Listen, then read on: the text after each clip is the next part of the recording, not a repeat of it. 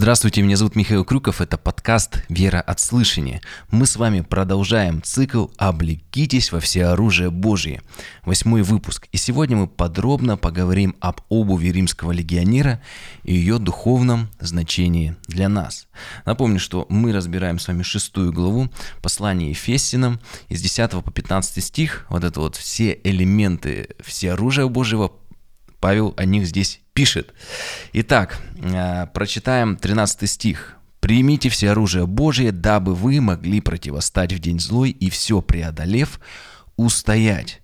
Когда мы с вами примирились с Богом, раньше, э, до этого мы были, если можно так выразиться, в мире с дьяволом, э, жили по воле князя господствующего в воздухе, мы были под его влиянием, потому что Библия говорит, либо мы а, рабы греха, рабы дьявола, либо мы рабы праведности и Бога. Соответственно, если мы а, примирились с Богом, то мы стали противниками дьявола. И для того, чтобы нам все преодолев устоять, нам необходимо принять это Божье все оружие. 14 стих. Итак, станьте припоясав чресла вашей истинную.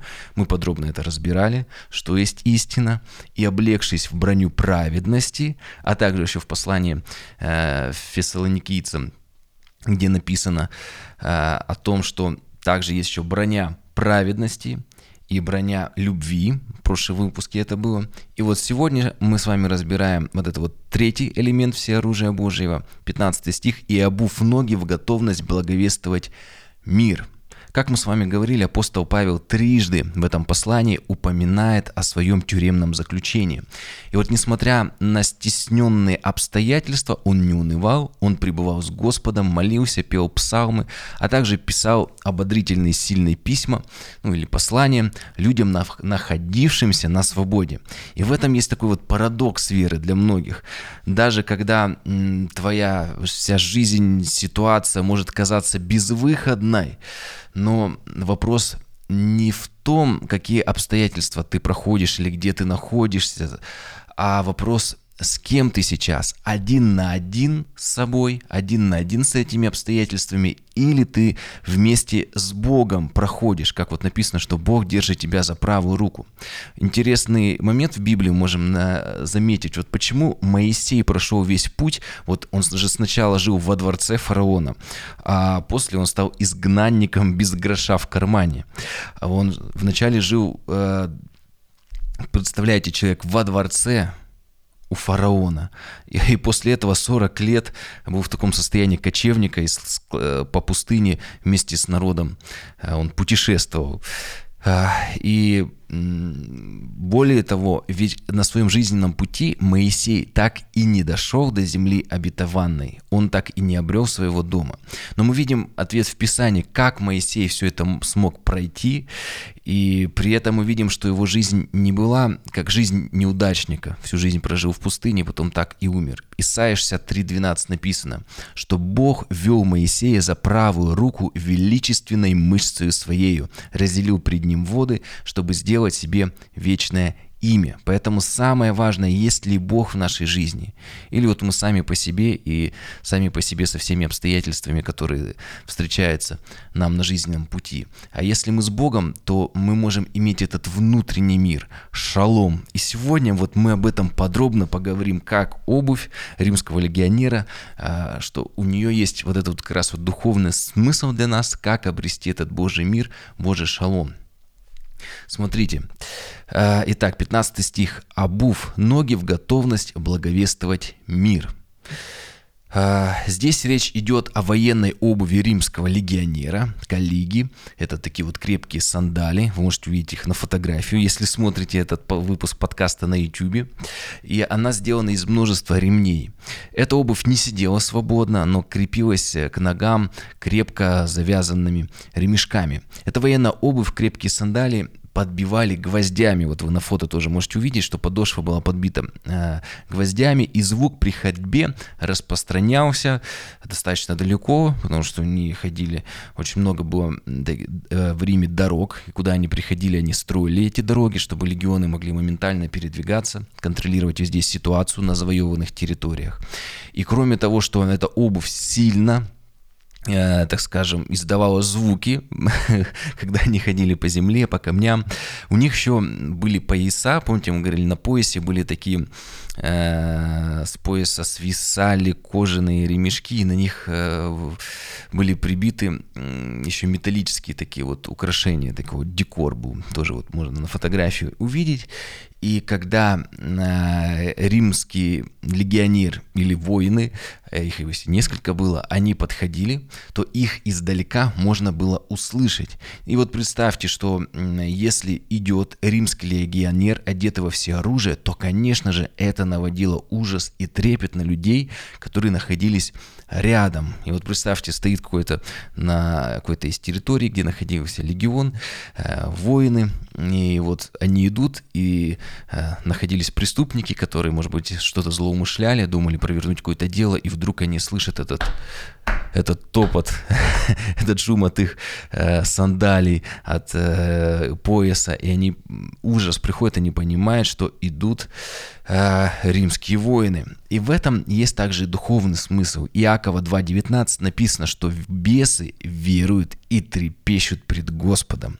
Бесы и дьявол, их повелитель, э, они неравнозначны Богу. Вы знаете, часто вот э, сравнивают вот Бога и дьявола, знаете, вот такие есть картинки в таком стиле инь и янь, вот темные, темная сила и светлая сила. Вот знаете, даже такие картинки, где Иисус с дьяволом не борется на руках, и, вот, и все остальные болеют, кто же победит. Но э, дьявол это всего лишь Божье создание, это падший ангел, и все они э, вместе если взять всех темных бесов, демонов, все эти силы зла, они не представляют никакой угрозы для Бога, потому что это всего лишь творение, часть творения Божьего, которое отступило от Творца. И участь ее уже, кстати, уготована. Об этом в книге Откровений и у пророков подробно написано. И еще раз хочу напомнить, что апостол Павел в 6 главе послания к Ефесинам говорит, что наша как раз-таки брань с вами не против крови и плоти, а, не против людей, что мы понимаем, а, что за каждым поступком человека стоит какое-то духовное влияние. И э, что интересно, если мы с вами обличены в это Божье все оружие, если мы принимаем его на себя, то нам не всегда с вами необходимо даже вступать в духовную схватку. Нам даже не всегда необходимо использовать это все оружие, потому что человек, верующий христианин, облеченный в него, будет уже наводить ужас на силы тьмы. Конечно, э, периодически нам будут необходимо вступать в духовные сражения, преодолевать эти все, отражать духовные атаки. Но в духовном мире у нас есть уже вес и авторитет, и от твоего присутствия уже меняется атмосфера. Как вот римский легионер, когда шел, уже все в трепет приходили. Точно так же и в духовном мире, когда ты приходишь в, в, в компанию каких-то людей, и ты уже имеешь духовный вес, духовный авторитет. И если у других людей они, так скажем, являются еще одержимыми людьми или они еще являются рабами греха, то, конечно же, они начинают чувствовать, что здесь есть какая-то духовная сила. Я вот хотел, как пример, с вами прочитать Марка 5 главу со 2 стиха. Что интересно, это у нас глава идет по плану, я просто по плану читаю эту главу, одна глава в день, и вот здесь как раз вот это вот место очень хорошо раскрывается. Смотрите, а, здесь написано, что когда вышел Иисус из лодки, тотчас встретил его вышедший из гробов человек, одержимый нечистым духом. То есть это уже такая крайняя форма одержимости. Третий стих. Он имел жилище в гробах, и никто не мог его связать даже цепями. Четвертый стих. Потому что многократно был скован оковами и цепями, но разрывал цепи и разбивал оковы, и никто не в силах бы укротить его. Всегда ночью и днем в гробах и горах кричал он и бился о камни. И вот заметьте сейчас ключевой стих, шестой стих. «И увидев же Иисуса издалека, прибежал и поклонился ему». Он увидел, просто идет человек. Ну, Иисус, он просто человек. Но он почувствовал, в, своем, своей душе, в своем духе те силы, которые э, э, имели над ним влияние, вот эти вот духовные силы зла, эти бесы, демоны, они поняли, что это не просто человек, они почувствовали вот как вот постукивание, да, как у римского легионера, подбитые, помните, гвоздями подошвы, точно так же они вот услышали, что почувствовали, идет человек, облеченный властью. седьмой стих и они причем сразу же побежали. То есть на всех он наводил ужас, но когда пришел человек во все оружие, ну, Иисус, он и Бог, и человек, Бог и человек, то они пришли в ужас и сами прибежали к нему. Седьмой стих вскричал громким голосом этот одержимый человек и сказал, что тебе до меня, Иисус, Сын Бога Всевышнего, заклинаю тебя Богом, не мучь меня. Что делают одержимые люди, когда видят человека, облеченного Божьей силой? Говорит, не мучь меня. Они понимают, что против все оружие, ну, у них нет вариантов одолеть такого человека. Восьмой стих. «Ибо Иисус сказал ему, выйди дух нечистый из сего человека». Просто сказал. Девятый стих. «И спросил его, как тебе имя?» И он сказал в ответ, «Легион имя мне, потому что нас много». Ну, легион — это шесть тысяч римских э, легионеров. Такое достаточно внушительное уже... Не знаю, как это на современный лад в армии называется, но, представьте, 6 тысяч вооруженных во все оружие Божье, ну, просто во все оружие римских воинов. Внушительный отряд. А здесь легион духовных сил, бесов и демонов. демонов то есть такая была серьезная одержимость. И написано, что никто из людей не мог ничего сделать. 10 стих. И много просил его, чтобы не выслал их вон из той страны, 11 стих, же там при горе большое стадо свиней, и просили его этот легион, все бесы, говоря, пошли на свиней, чтобы нам войти в них. То есть они, видимо, хотели остаться в этой, э, на этой территории, чтобы продолжать как-то вот э, против людей вести эти духовные козни. А нам известны все козни дьявола, об этом мы уже говорили. 13 стих. «Иисус тотчас позволил им, и нечистые духи, выйдя, вошли в свиней, и устремилось стадо с крутизны в море, а их было около двух тысяч, и потонули в море». Что интересно, если свиньи, э, кто их мог пасти? Это были либо язычники, либо э, иудеи, которые отошли от Господа, потому что это свиньи они нечистые животные, и верующий иудей не мог этим заниматься, поэтому в любом случае это были, мы видим, неверующие люди, либо отступившие иудеи, либо язычники. И что произошло, когда дьявол, когда его э, слуги, бесы, демоны вошли в этих свиней, произошло то, о чем мы говорили, когда говорили подробно про козни дьявола. Дьявол пришел, чтобы украсть, убить и погубить. Если человек как-то еще может сопротивляться, то животные у них, как они могут дьяволу противостать, который уже бесы, которые вошли в них, и поэтому просто их сразу погубил. И написано, что дьявол человека-убийца от начала. Его единственное, что он хочет, убийство – и, в принципе, он это все сделал. Животные не могли сопротивляться. 14 стих. Но интересная реакция людей. Пасущие же свиней побежали и рассказали в городе. И жители вышли посмотреть, что случилось. И вот смотрите, что случилось. 15 стих. Приход к Иисусу и видят, что бесновавшийся, в котором был легион, сидит и одет, и в здравом уме, и устрашились. Что произошло, когда видят человека, облеченного духовной власти? Они устрашаются его. И Э, а при этом человек, который получил освобождение, он сидит спокоен, он имеет мир, Боже шалом, об этом чуть попозже. 17 стих. «И начали просить его, чтобы он отошел от пределов их». Неверующие люди, это язычники или отступившие от веры люди, они испугались духовной силы и власти Христа. Почему? Потому что когда приходит Иисус, когда начинается проповедь Евангелия, в чем ее суть? Марка 1 глава, 14-15 стих, что Иисус, написано, пришел проповедуя Евангелие Царствия Божия. И Иисус говорил, исполнилось время и приблизилось Царствие Божие. Покайтесь и веруйте в Евангелие. Чтобы стать э, частью Божьего Царства, Божьего народа, необходимо покаяться. И эти люди, они поняли, что перед ними стоит духовный авторитет, его вот эти вот, э, если так можно выразиться в духовном э, зна- значении, как у римского легионера сандали, их звук был издалека слышен, и он наводил ужас, но при этом они не хотели покаяться, не хотели остаться жить в своих грехах. У них был выбор принять спасение, но они его отвергли. Потом они попросили удалиться его. У них был ужас. Они не хотели думать о своей греховности, о возможности покаяться. Они хотели просто оставить все так, как есть. Давайте вернем к сандалям. Э, вернемся к сандалям. 15 стих 6 главы послания Ефесиным.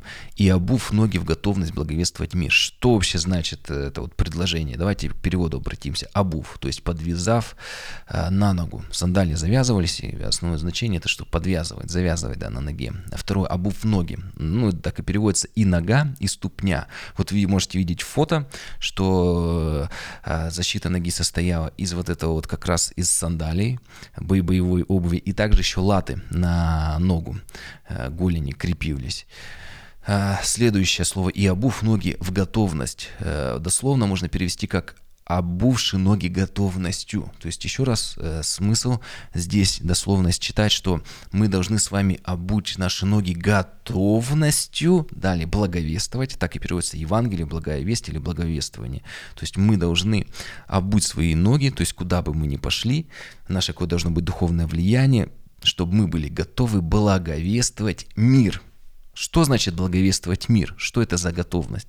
Мир переводится с греческого как безопасность или покой. И у него еврейское значение – это шалом. Что такое шалом? А, это, конечно же, в первую очередь традиционное такое еврейское приветствие, означающее «мир вам». Если кто-то говорит «шалом», «мир вам», то ему обычно традиционная форма ответа – это «алейхем шалом», то есть «вам мир». Ты говоришь «мир вам», а тебе отвечает «и вам также мир». И также это используется и при встрече, и при прощании. Но что интересно, это значение э, у этого слова является мир, а именно как мир двумя сущностями. Это может быть, например, мир между двумя странами, которые заключили они э, мирное соглашение, закончили войну. Или, вот больше к нашему примеру подходит, это, например, мир между Богом и человеком. Мир э, между двумя сущностями. Здесь конкретно говорится, что мы должны э, одеть свои ноги готовностью благовествовать о Божьем мире, о примирении Бога с человеком, об этом Божьем шаломе. Ну и также еще значение внутренний мир. И мы видим, что получается две вещи, о чем мы с вами должны проповедовать о примирении с Господом, мы перестаем быть врагами Богу, э, мы э, обретаем этот мир с Богом и как следствие имеем мир внутри нас, как написано, мир, который превыше обстоятельств, мир Божий, шалом, который мы обретаем внутри себя. Поэтому еще раз, что мы несем в мир? Это Евангелие, то есть благая весть о том, что можно примириться с Богом через жертву Иисуса Христа, и через это можно обрести истинный мир с Богом, шалом, причем который наступит, знаете, многие люди э, ищут этот мир через какие-то религиозные, э, духовные практики, э, через какие-то медицинские препараты, еще что-то. Но это имеет временный эффект и достаточно поверхностный. Истинный Божий мир, истинный мир внутри, гармония может обрестись только тогда, когда у тебя есть мир с Богом. Вот так вот. Поэтому мир с Богом наступает только тогда, когда заканчивается врага с Богом. Вот смотрите, э, также мы вот читали сегодня по плану пятую главу Евангелия от Матфея, вот с 25 по 29 стих хочу еще прочитать, где вот тоже подробно это раскрывается. С 25 стиха. «Одна женщина, которая страдала кровотечением 12 лет, много потерпела от многих врачей, истощила все, что было у нее, и не получила никакой пользы, но пришла еще в худшее состояние». То есть у нее была неизлечимая болезнь, на то время никто не мог ее вылечить. «И, услышав об Иисусе, подошла сзади в народе и прикоснулась к одежде его, ибо говорил, если хотя к одежде его прикоснусь, то выздоровею. И тотчас иссяк у нее источник крови, и она ощутила в теле, что исцелена от болезни.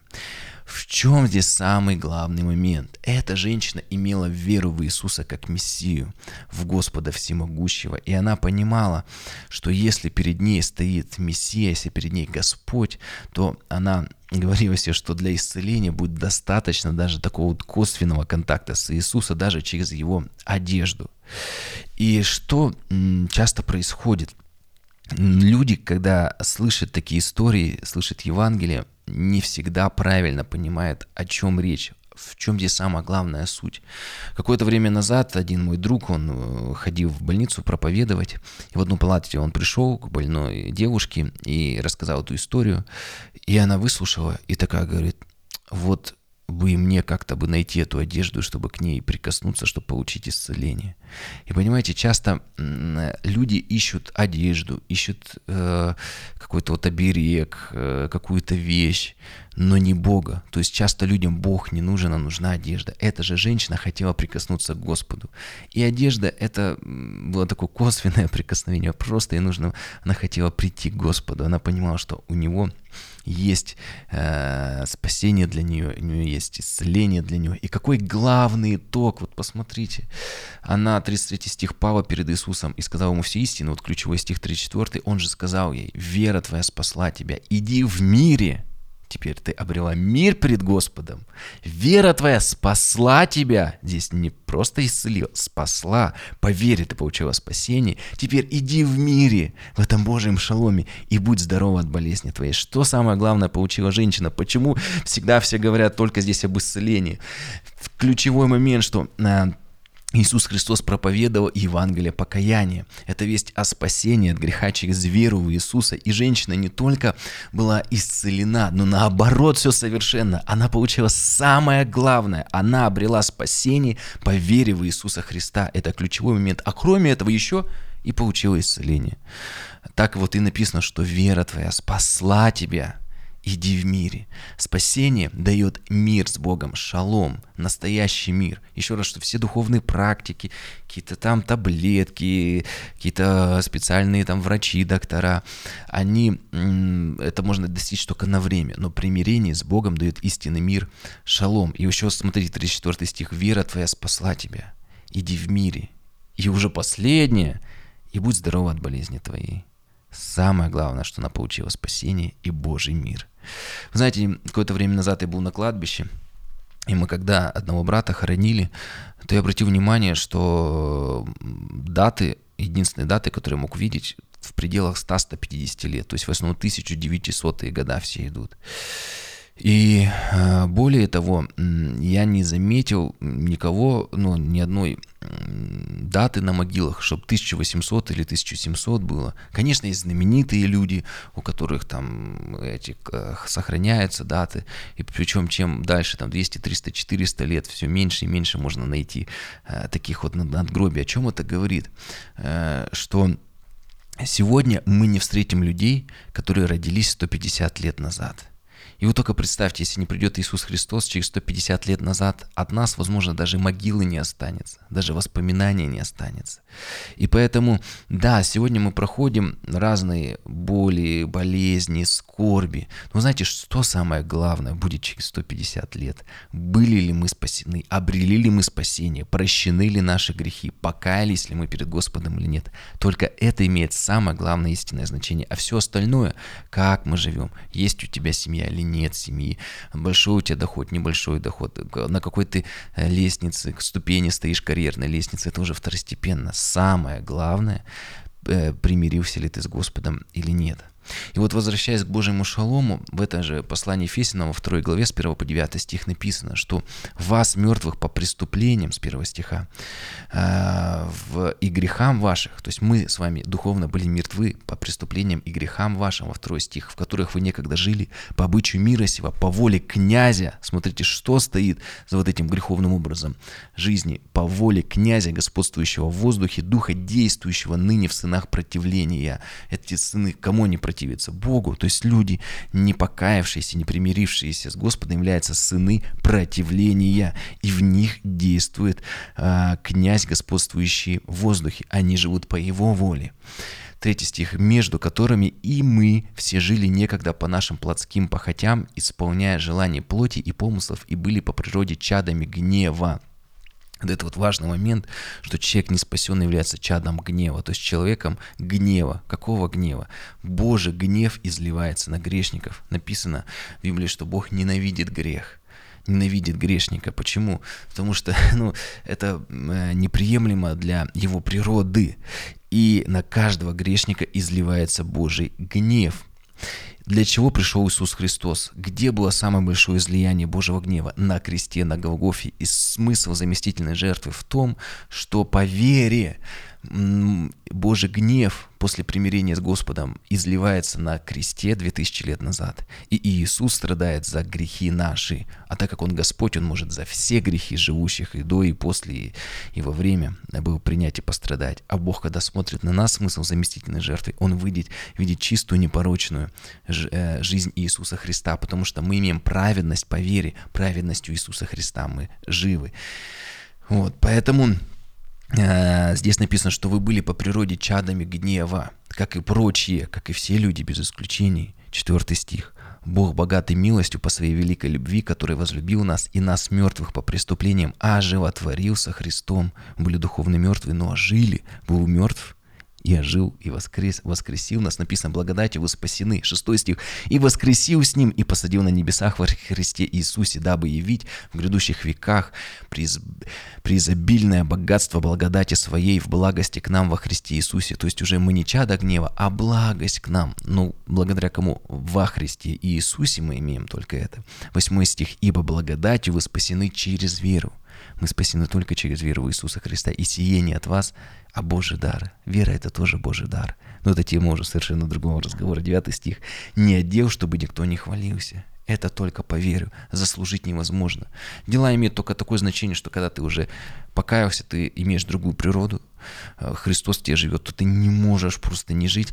Не... Это лакмусовая бумажка. Дела, праведные, дела святости, праведные дела, это всего лишь как лакмусовая бумажка. Если ты истинно покаялся, Бог начинает в тебе производить работу, и не может укрыться свет во мраке. Этот свет, он начинает виден через твои поступки, через твою жизнь, через твои дела.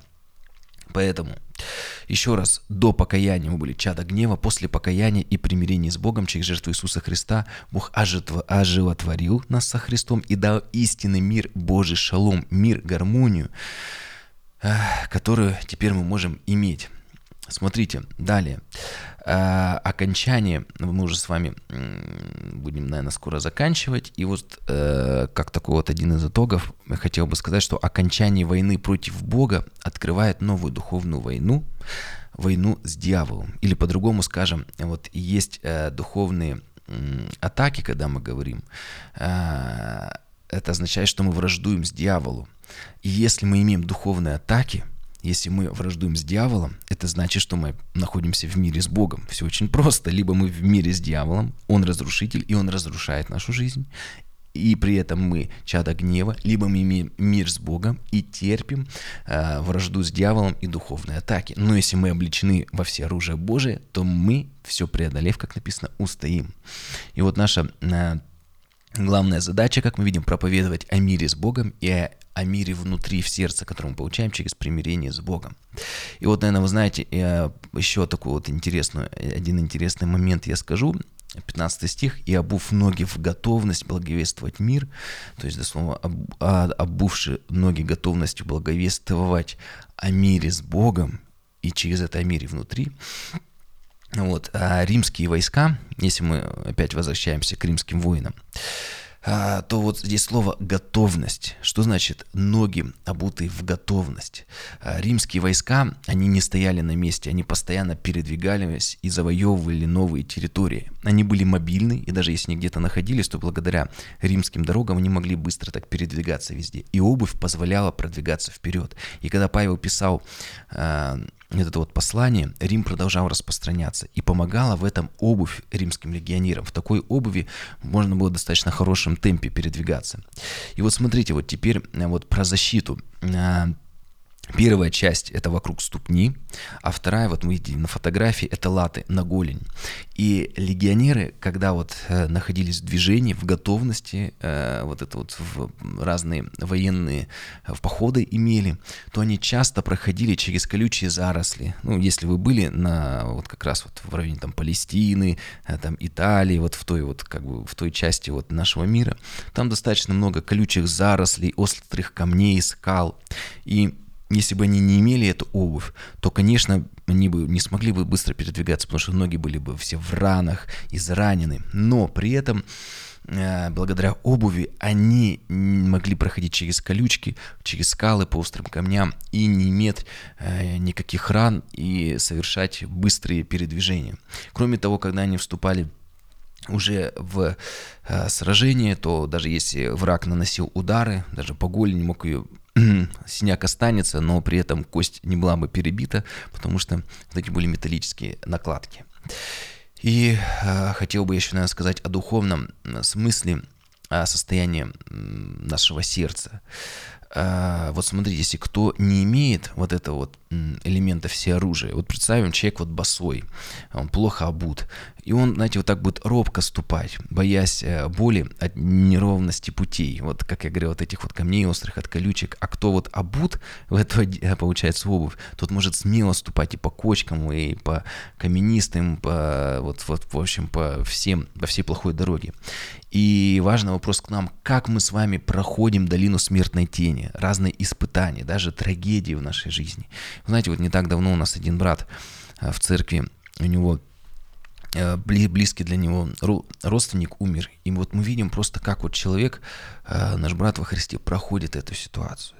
Вы знаете, когда мы видим другую ситуацию, когда есть, например, семья, и они не имеют этой обуви, они не имеют все оружия Божьего. У них они не, даже не спасены, или они такие слабые духовно христиане. И вы знаете, семья, просто они идут, наступили на маленькую кочечку. Вы знаете, такую э, небольшая заросль терновника. И все, или на, наступили на острый камень.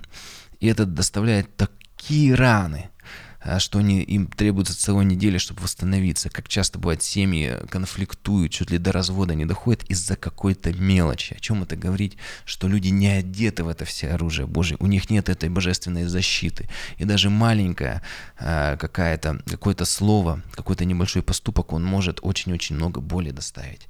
Поэтому нам очень важно иметь это Божие все оружие. Это очень практический выпуск, это очень практическое слово. Когда мы имеем это все оружие Божие, мы защищены, наше сердце сердце защищено, наши ноги защищены. Мы можем жить в мире э, с нашими людьми, постоянно не обижаясь, не конфликтуя. Вот, поэтому очень-очень важно это Божье, Божье всеоружие. Э, и э, что еще интересно, вот подошва, э, кроме этого обувь у римского легионера ее подбивали специальными гвоздями, как я говорил. Но на фотографии они такие вот уже отшлифованные, чтобы уже нормально можно было ходить сегодня. Но у римских воинов они были неровные, они были, знаете, как шипы такие вот длинные, острые. И для чего это нужно было, может быть, у футболистов видели некоторые аналоги, такие вот бутсы с такими как бы шипами для того, чтобы твердо, уверенно стоять на земле. И когда римский воин стоял на земле, получается, эти шипы не впивались, и часто воины щитами, они могли толкаться, вот, и человек, который имел такую обувь, римский легионер, его очень сложно было пододвинуть. Если шла, шла атака, и воины подбегали, был серьезный натиск, то благодаря этой обуви они могли сохранять в том числе и строй. А, и знаете, в духовном смысле э, дьявол не дремлет, он хочет украсть, убить и погубить. Он постоянно хочет сдвинуть нас, поколебать нас. Но если мы обуты в эту обувь, то вы знаете, видели, как пальма и дерево. Дерево при сильном ветре ломается, пальма, она немножко так может отклониться, но при этом потом назад восстанавливается полностью. Точно так же вроде бы нас немного пытаются сдвинуть с места, нас немного наклонили, но мы имеем эту основу, эту опору и мы не даем нас поколебать, нас сбить с ног. Вот, поэтому, кроме этого, если у римского легионера кто-то вставал на пути, и они благодаря в том числе этой обуви продолжали наступать, то враги, э, отодвигаясь назад, они могли падать им под ноги. И когда римские легионеры шли, они буквально, ну это очень такое, конечно, кровавое зрелище. Но вы представляете, они в, в этой обуви с шипами, которая тоже, эта обувь является все оружием, они могли просто наступать на этих несчастных э, воинов, их противников, и им не нужно было даже их добивать, они просто растаптывали этими башмаками, на которых были гвозди. И это имеет также духовный смысл. В Римлянам 16.20 написано «Бог же мира сокрушит сатану под ногами вашими вскоре». И дьявол, бесы, демоны, как мы видим, что даже не пытаясь с нами сражаться, все равно можем наступать. Написано, Божий мир сокрушит сатану под вашими ногами. Мы не поколеблемся, но наоборот будем наступать, и под нашими ногами есть власть, сила, как вот эти вот шипы, и мы сокрушим сатану, написано вскоре.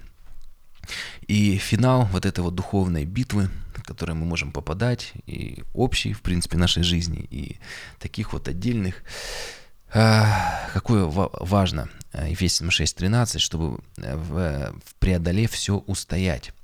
И мы после духовной битвы либо будем лежать в крови на поле боя, либо останемся на своих ногах. И Божье обетование здесь мы все преодолеем и устоим. Не поколеблемся, не проиграем духовную битву и не потерпим серьезный урон. Вот Адам с Евой, они проиграли духовную битву и оказались на грешной земле. Почему грешная земля? Потому что земля стала проклятой из-за их греха, не грешная земля, а земля, все Божие, все творение стенает и ждет, ждет откровения сынов человеческих, потому что это последствия их греха. Но выйти вот, и из битвы мы с вами, имея это все оружие, можем выйти из этой битвы победителями, не как Ева вот с Адамом, а, не быть критически ранеными или вот духовно убитыми, мертвыми. И э, заканчивая этот выпуск, хочется также сказать про последнее наверное, значение этого, э, обув ноги готовностью благовествовать о мире с Богом, а, ну, естественно, в Иисусе Христе, что мы через Иисуса Христа можем примириться с Богом, обрести Божий мир, Божий шалом. И Иисус в Евангелии от Марка говорит, что «я сделаю вас словцами человеков», то есть проповедниками Евангелия. И он обращался к рыбакам, и раньше эти рыбаки, которым он говорил, они неводом уловляли рыбу и привлекали к себе. И сейчас, э, когда они откликнулись на Божий призыв, то они как бы учением стали уловлять людей и привлекать к Иисусу в Его церковь. И поэтому точно так же и э, вот это великое поручение «идите и проповедуйте по всей земле», чтобы мы с вами в том числе были обуты э, в готовность благовествовать о мире с Богом через жертву Иисуса Христа, как можем стать ловцами человеков, когда рассказываем Евангелие и через э, вот это вот учение, через э, проповеди об Иисусе Христе мы уловляем людей и привлекаем ко Христу, не к себе, не в нашу просто поместную церковь, конечно, тоже важно, но самый главный смысл, мы привлекаем людей ко Христу, в Его э, церковь, в Царство Небесное, уже как следствие там в поместную церковь. И, знаете, даже не так важно, человек будет там в нашей церкви, в другой церкви, сам самое важное, чтобы человек был спасен, потому что, как я говорил, что пройдет 100, 200, 300 лет, у нас даже, может быть, даже надгробие, могилы даже не останется. Но самое важное, будем ли мы на небесах с Господом, будем ли мы иметь спасение, спасение. В следующем выпуске мы с вами уже поговорим о щите веры римского легионера и его духовном э, значении для нас. Также хочу сказать, что вы всегда можете поддержать подкаст. В описании указаны способы или связавшись со мной. Также просто подписывайтесь на социальные сети. Можете его слушать э, в аудиоформате Яндекс Музыка, Apple, Google подкасты, э, в Телеграм-канале. Также это выкладываю. Вот, или смотреть ВКонтакте у меня на странице или на YouTube. Будьте благословенны.